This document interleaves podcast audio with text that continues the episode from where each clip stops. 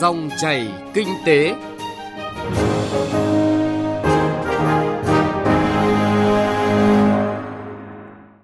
Biên tập viên Xuân Lan kính chào quý vị và cảm ơn quý vị đang lắng nghe Dòng chảy kinh tế thứ hai ngày 4 tháng 3 năm 2019. Trong 20 phút của chương trình, chúng tôi sẽ chuyển tới quý vị những nội dung chính.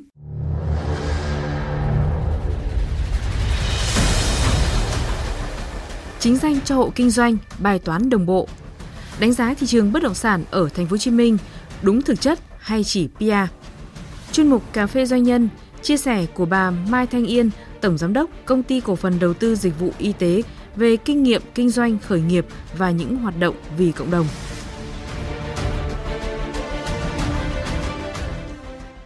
Ngoài những nội dung vừa nêu, chương trình còn có những nội dung đáng chú ý khác. Chết là phần điểm tin kinh tế.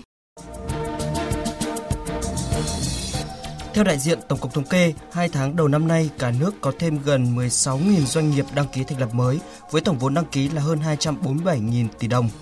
Số doanh nghiệp tạm ngừng kinh doanh có thời hạn trong 2 tháng đầu năm nay là hơn 13.500 doanh nghiệp, tăng 20,8% so với cùng kỳ năm trước. Chính phủ đã chính thức công bố Nghị định 20 năm 2019, sửa đổi một số điều của Nghị định số 140 năm 2016 về lệ phí trước bạ. Trong đó có quy định lại mức thu của lệ phí trước bạ dành cho xe bán tải. Theo đó sẽ tăng phí trước bạ với xe bán tải có khối lượng chuyên chở nhỏ hơn 1.500 kg và có từ 5 chỗ ngồi trở xuống. Ô tô tải có khối lượng chuyên chở nhỏ hơn 1.500 kg. Sau Tết là thời điểm các ngân hàng dồn dập tung ra các chương trình thu hút tiền gửi từ người dân. Lãi suất ngắn hạn không có nhiều thay đổi, thậm chí giảm nhẹ, nhưng lãi suất trung dài hạn được nhiều ngân hàng đẩy lên cao. Hiện nay, nhiều ngân hàng buộc phải tăng lãi suất huy động vốn trung dài hạn để đáp ứng yêu cầu mới về an toàn vốn của ngân hàng nhà nước. Cuộc vận động người Việt Nam ưu tiên dùng hàng Việt Nam đã thực sự đi vào chiều sâu, tạo được sự quan tâm hưởng ứng của người dân, doanh nghiệp, địa phương và có sức lan tỏa mạnh mẽ. Theo thống kê từ Bộ Công Thương, sau 10 năm thực hiện cuộc vận động này, hàng Việt Nam đã có chỗ đứng nhất định tại hơn 9.000 điểm bình ổn thị trường, trong đó có trên 90% hàng hóa được sản xuất trong nước. Thưa quý vị và các bạn, cơ quan chức năng đang bắt đầu lấy ý kiến đóng góp xây dựng dự thảo sửa đổi luật doanh nghiệp, hướng đến hoàn thiện khuôn khổ pháp lý, nền tảng cho môi trường kinh doanh của Việt Nam. Tuy nhiên, bên cạnh những sửa đổi tích cực đáp ứng yêu cầu đặt ra cho sự phát triển của doanh nghiệp trong bối cảnh mới, thì dự thảo luật doanh nghiệp được đánh giá là vẫn còn nhiều bất cập. Trong đó, dự thảo mới vẫn tiếp tục bỏ lơ một đối tượng có vai trò quan trọng trong nền kinh tế là hộ kinh doanh. Theo nhiều chuyên gia kinh tế, yêu cầu chính danh cho hộ kinh doanh cần được xác định trong luật, từ đó là nền tảng cho các giải pháp đồng bộ để chuyển đổi hộ kinh doanh lên doanh nghiệp. Phân tích của Trung Hiếu, phóng viên Đài Tiếng nói Việt Nam. Theo luật doanh nghiệp hiện hành thì khu vực doanh nghiệp Việt Nam chỉ bao gồm hơn 700.000 doanh nghiệp và đóng góp khoảng 8% GDP. Trong khi đó, khu vực hơn 5 triệu hộ kinh doanh đang đóng góp hơn 30% GDP, tạo khoảng 10 triệu việc làm, nhiều nhất trong nền kinh tế. Rõ ràng, khu vực hộ kinh doanh đang là phần lớn nhất trong khu vực kinh tế tư nhân ở Việt Nam. Và nếu chính thức hóa, minh bạch hóa và nâng cao chất lượng hoạt động của khu vực này sẽ là chìa khóa dẫn đến cải thiện chất lượng và tạo nên sự đột phá trong phát triển của nền kinh tế Việt Nam. Ông Vũ Tiến Lộc, Chủ tịch Phòng Thương mại và Công nghiệp Việt Nam, cơ quan đại diện cho cộng đồng doanh nghiệp nêu kỳ vọng. Đối với luật doanh nghiệp thì tôi đề nghị là chính danh hóa hơn 5 triệu hộ kinh doanh ở Việt Nam và coi các hộ kinh doanh là một loại hình doanh nghiệp để có thể có những quy định pháp lý tạo điều kiện thuận lợi cho phát triển khu vực này. Tức là công nhận hộ kinh doanh là doanh nghiệp và chính thức hóa khu vực này trong cái bộ luật doanh nghiệp mới. Tôi kỳ vọng rằng cái bộ luật doanh nghiệp lần này là bộ luật của 5 triệu doanh nghiệp Việt Nam chứ không phải là bộ luật của 700.000 doanh nghiệp Việt Nam. Thực tế, khu vực doanh nghiệp vừa và nhỏ, nhất là doanh nghiệp siêu nhỏ, luôn là xương sống của các nền kinh tế và việc thúc đẩy khu vực này phát triển là trọng tâm chính sách của bất cứ quốc gia nào. Ông Lê Xuân Hiền, trưởng phòng đấu thầu, thẩm định và giám sát đầu tư, Sở Kế hoạch và Đầu tư tỉnh Hải Dương, thành viên tổ công tác thi hành luật doanh nghiệp và luật đầu tư nhìn nhận. Nước ngoài cũng vậy thôi, nó không có khái niệm hộ kinh doanh, rất nhiều đất nước không có hộ kinh doanh. Vấn đề nó là một chủ thể kinh doanh. Bản thân hộ kinh doanh với doanh nghiệp tư nhân là bằng nhau về tư cách. Doanh nghiệp tư nhân không hề có tư cách pháp nhân. Doanh nghiệp tư nhân bằng hộ, nó chỉ khác nhau là cơ quan đăng ký. Doanh nghiệp tư nhân đăng ký ở cơ quan đăng ký cấp tỉnh, còn hộ kinh doanh đăng ký ở phòng tài chính kế hoạch cấp huyện. Thế bây giờ công bố cho bà con là tất cả hộ kinh doanh đấy Nếu không thích chuyển thành công ty, vì chuyển thành công ty nó là chuyển thành trách nhiệm hữu hạn, nó khác nhau. Còn hộ kinh doanh với doanh nghiệp tư nhân nó bằng nhau về chế độ trách nhiệm, đều là vô hạn. Thì đương nhiên được chuyển thành doanh nghiệp tư nhân. Kê tôi cái là mai đăng ký cho không.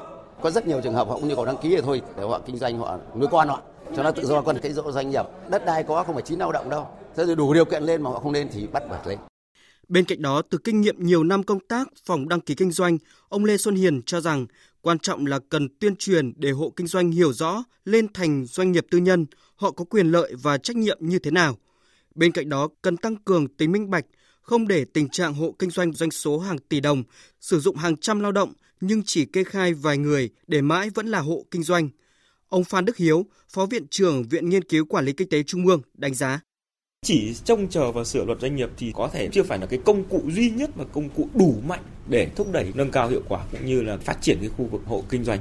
Bởi vì luật doanh nghiệp chủ yếu là điều chỉnh về cái khâu gia nhập thị trường và quản trị doanh nghiệp.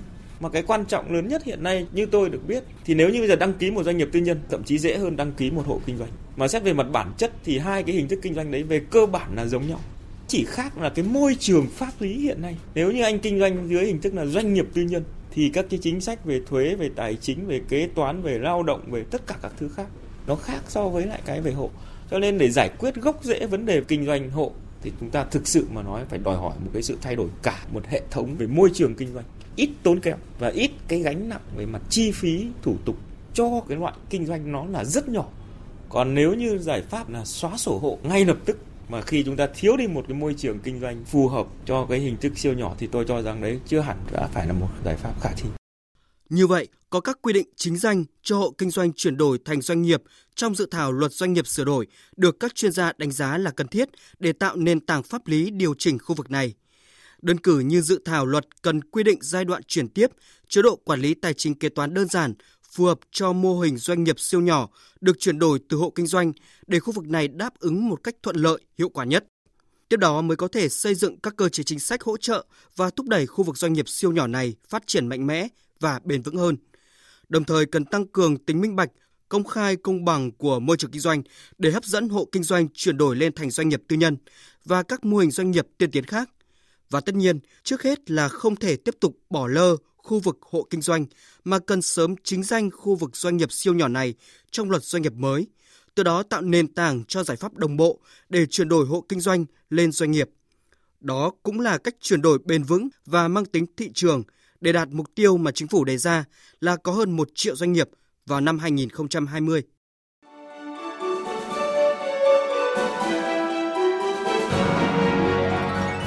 Dòng chảy kinh tế, dòng chảy cuộc sống.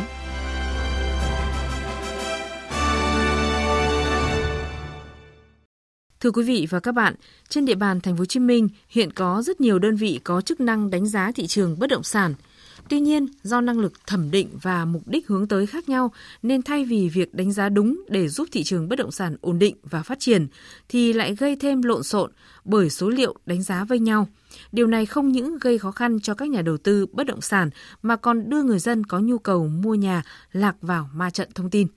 Duy Phương, phóng viên Đài Tiếng nói Việt Nam thường trú tại Thành phố Hồ Chí Minh có bài viết làm rõ vấn đề này. Xem xét các báo cáo thị trường bất động sản quý 4 năm 2018 tại Thành phố Hồ Chí Minh của một số công ty đa quốc gia như CBRE, Savills, Jones Lang LaSalle hay còn gọi là JLL, ông Trương Minh Hoàng, một nhà đầu tư ở quận 2 không khỏi băn khoăn trước những sai khác về số liệu. Đưa ra các số liệu ấy thì do các đơn vị tự đưa ra. Thì cái việc đấy là việc kiểm soát thì không ai kiểm soát cả. Các cơ quan quản lý nhà nước không kiểm soát cái việc đưa thông tin ra. Thì tốt nhất phải có bộ phận chuyên trách và có sự giám sát chặt chẽ, chéo nhau. Nhiều chuyên gia bất động sản cho rằng do các công ty này vừa làm nghiên cứu thị trường lại vừa làm các dịch vụ khác liên quan đến bất động sản như môi giới, quản lý, vận hành các dự án bất động sản. Do vậy, số liệu họ đưa ra đều gắn với mục đích lợi nhuận nên không thể khách quan được. Từ thực tế này, ông Trần Khánh Quang, Tổng Giám đốc Công ty Tư vấn Đầu tư Bất động sản Việt An Hòa khuyến cáo. Hiện tại thì tất cả các đơn vị đều cung cấp số liệu khác nhau. Vì các chủ đầu tư khi bán ra là bán cũng lách luật một tí, là cũng chưa đủ điều kiện bán. Thành ra làm bất động sản để có một con số chính xác rất là khó. Chúng ta để xem đó là một cái tư liệu thôi. Đừng dựa vào những con số đó để chúng ta quyết định thì có một số rủi ro nhất định của nó. Theo ông Phan Trường Sơn, Trưởng phòng Phát triển nhà và Thị trường Bất động sản, Sở Xây dựng Thành phố Hồ Chí Minh, thì các đơn vị nghiên cứu thị trường bất động sản không gửi số liệu tới cơ quan quản lý nhà nước để thẩm tra, nên những số liệu này chỉ là một góc nhìn nào đó chứ không đại diện cho toàn bộ thị trường. Vấn đề đó là Sở Xây dựng cũng đã có cảnh báo và gửi cho các đơn vị này rồi, là cần phải khi công bố thì phải là nói rõ là cái phạm vi mà người ta trong cái những dự án nào, chứ nó không phải là tất cả dự án trên địa bàn thành phố. Thưa quý vị, thưa các bạn, cách đây 4 năm, Chính phủ đã ra Nghị định số 117 về hệ thống quản lý thông tin nhà ở và thị trường bất động sản. Tuy nhiên, cho đến nay, Bộ Xây dựng gần như chưa cụ thể hóa được một bước để triển khai. Do vậy, thực tế vênh nhau về số liệu báo cáo thị trường bất động sản vẫn chưa có cách gì khắc phục được. Quý vị và các bạn đang nghe Dòng chảy kinh tế phát sóng trên kênh Thời sự VV1 của Đài Tiếng nói Việt Nam. Tiếp theo là thời lượng dành cho cà phê doanh nhân.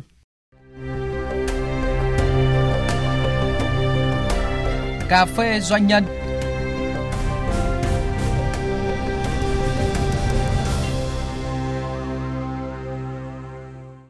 Thưa quý vị và các bạn, chúng ta đang đồng hành với dòng chảy thời sự của những ngày tháng 3 lịch sử, kỷ niệm 30 năm Ngày Biên phòng Toàn dân và 60 năm Ngày Truyền thống Bộ đội Biên phòng, mùng 3 tháng 3.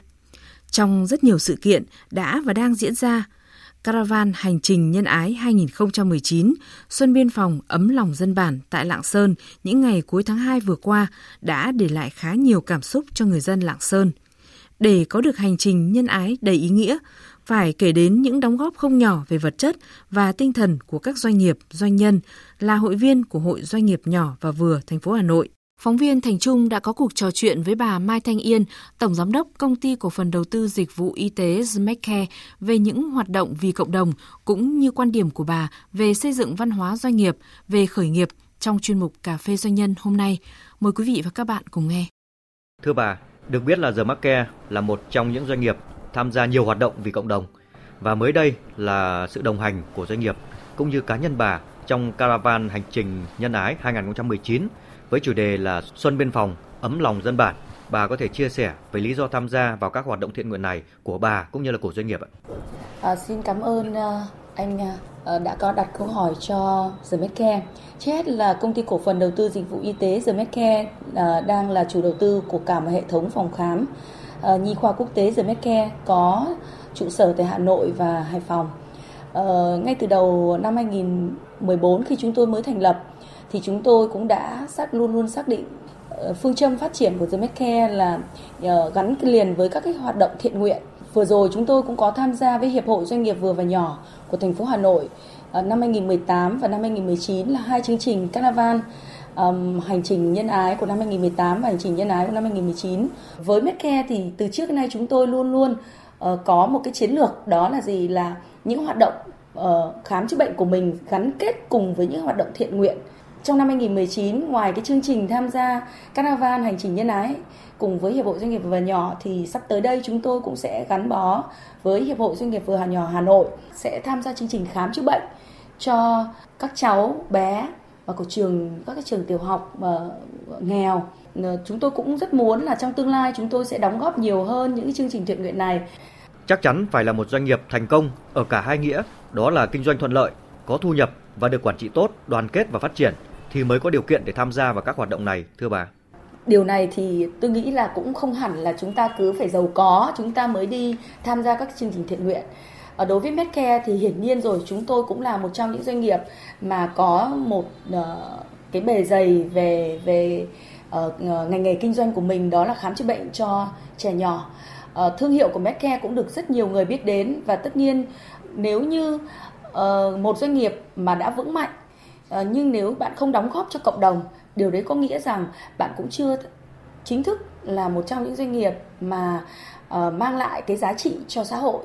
Vậy thì không chỉ có những doanh nghiệp lớn tham gia vào những cái chương trình thiện nguyện thì còn có những doanh nghiệp vừa và nhỏ. Tôi rất là mong là Medcare là một trong những doanh nghiệp vừa và nhỏ nhưng luôn luôn hướng tới cộng đồng, và Hiệp hội Doanh nghiệp vừa và nhỏ của thành phố Hà Nội cũng đã tạo cơ hội cho rất nhiều những doanh nghiệp, trong đó có những doanh nghiệp như Medcare được tham gia những chương trình thiện nguyện. Chúng ta đang nói tới tinh thần khởi nghiệp để có thể có được 1 triệu doanh nghiệp hoạt động có hiệu quả vào năm 2020 như mục tiêu mà chính phủ đã đề ra. Xin bà chia sẻ về bí quyết thành công từ thực tế hoạt động của Zmakcare. Xin chia sẻ với các bạn như thế này. Tôi cũng đã từng tham gia chương trình Techfest Đà Nẵng năm 2018 vừa rồi, và có rất nhiều các doanh nghiệp khởi nghiệp trong một cái buổi, một cái hội nghị rất lớn. Thủ tướng Nguyễn Xuân Phúc cũng đã tham gia. Thì tôi có thể chia sẻ cùng với các bạn là các doanh nghiệp khởi nghiệp bây giờ có rất nhiều điều kiện và cơ hội để phát triển. Thứ nhất là về cơ sở pháp lý của chúng ta cũng đã hướng đến các doanh nghiệp khởi nghiệp. Chính phủ đang dành những sự ưu tiên và quan tâm rất nhiều. Một mặt nữa là về xã hội, có nghĩa là các bạn đang có rất nhiều những cái hiệp hội đồng hành cùng với các bạn. Tuy nhiên, để các doanh nghiệp vừa và nhỏ cũng như các doanh nghiệp khởi nghiệp mà thành công được, giống như chiến lược của chính phủ là đến năm 2020 chúng ta sẽ có 1 triệu doanh nghiệp khởi nghiệp, thì tôi nghĩ các bạn nên tập trung vào mấy vấn đề. Trước hết là cái hướng đi của các bạn phải được nhìn nhận là một trong những hướng đi mới. Mà tôi muốn nói là cái mới đó là gì? Là có thể có những doanh nghiệp đã có, nhưng mình sẽ phải tìm ra mình đứng ở vị trí nào. Thứ hai nữa là gì? Bạn phải chuẩn bị nội lực. Đôi khi cái chương trình, nếu như bạn có một cái kế hoạch cụ thể và chi tiết cho một cái sự phát triển bền vững, thì tôi tin các bạn sẽ có một sự tồn tại và phát triển tốt. Nhưng nếu như bạn không chú trọng đến vấn đề nội lực của mình, thì tôi tin là rất là khó để cho các bạn cạnh tranh với các cái doanh nghiệp mà họ đã có sẵn rồi. Họ có đầy đủ về tiềm lực kinh tế, họ có đầy đủ về tiềm lực về nhân lực. Đấy, thì cái mà điều tôi muốn chia sẻ rằng là các bạn đừng vội, hãy đi những bước thận trọng và hãy tạo ra các cái cơ hội thực sự cho bạn từ nội lực của bạn. Vậy bà quan niệm thế nào về văn hóa doanh nghiệp, nhất là văn hóa doanh nghiệp của người trẻ, của thời kỳ cách mạng công nghiệp 4.0 ạ? Thực ra thì bất kể một doanh nghiệp nào, không cần là một doanh nghiệp startup, khi xây dựng các bạn cũng đã phải nghĩ đến văn hóa doanh nghiệp. Nếu bạn có nền tảng từ ngay từ ngày đầu, bạn định hình một ngôi nhà của bạn, thì cái người tới thăm bạn họ phải hiểu văn hóa của bạn. Và nếu bạn xây dựng cho mình, có nghĩa là cái văn hóa của mình nó bền vững và nó có một chiều sâu cũng như nó bài bản, thì tôi tin chắc rằng là bạn sẽ có rất là nhiều cơ hội để bạn tiếp nhận được với những nguồn nhân lực tốt. Bởi vì bây giờ giới trẻ khi tìm đến một doanh nghiệp, họ bao giờ cũng nghĩ đến 2 vấn đề. Đầu tiên đó là văn hóa doanh nghiệp, và thứ hai là vấn đề tài chính. Thì đối với văn hóa doanh nghiệp trong thời đại công nghệ 4.0 bây giờ, thì chúng ta phải hiểu rằng là mọi sự phát triển trong công nghệ 4.0 nó quá nhanh, và nếu như bạn không có một cái nền tảng văn hóa doanh nghiệp và không có một cái sự dẫn lối một cách là hướng đến hiện đại, hướng đến những cái văn minh, thì chắc chắn tôi tin là rất là khó để cho doanh nghiệp bạn hòa nhập được với những cái doanh nghiệp hoặc cứ như thời đại công nghệ 4.0 như bây giờ. Vì gì? Vì tôi muốn chia sẻ rằng là khi công nghệ 4.0 bước vào với Việt Nam, thì có rất nhiều doanh nghiệp bỡ ngỡ, không hiểu mình đang đứng ở đâu khi mình tiếp nhận nó. Tôi tin là không phải ai cũng hiểu hết 4.0 như thế nào. Nó là nền tảng công nghệ của AI, nó là nền tảng của Big Data, nó là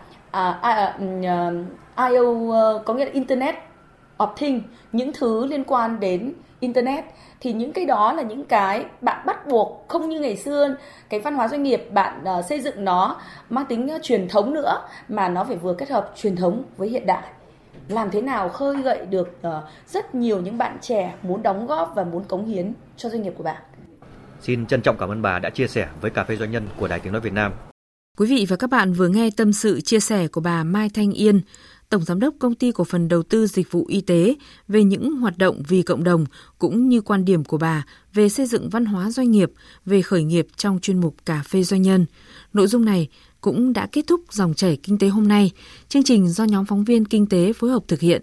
Xin chào tạm biệt và hẹn gặp lại quý vị trong các chương trình sau.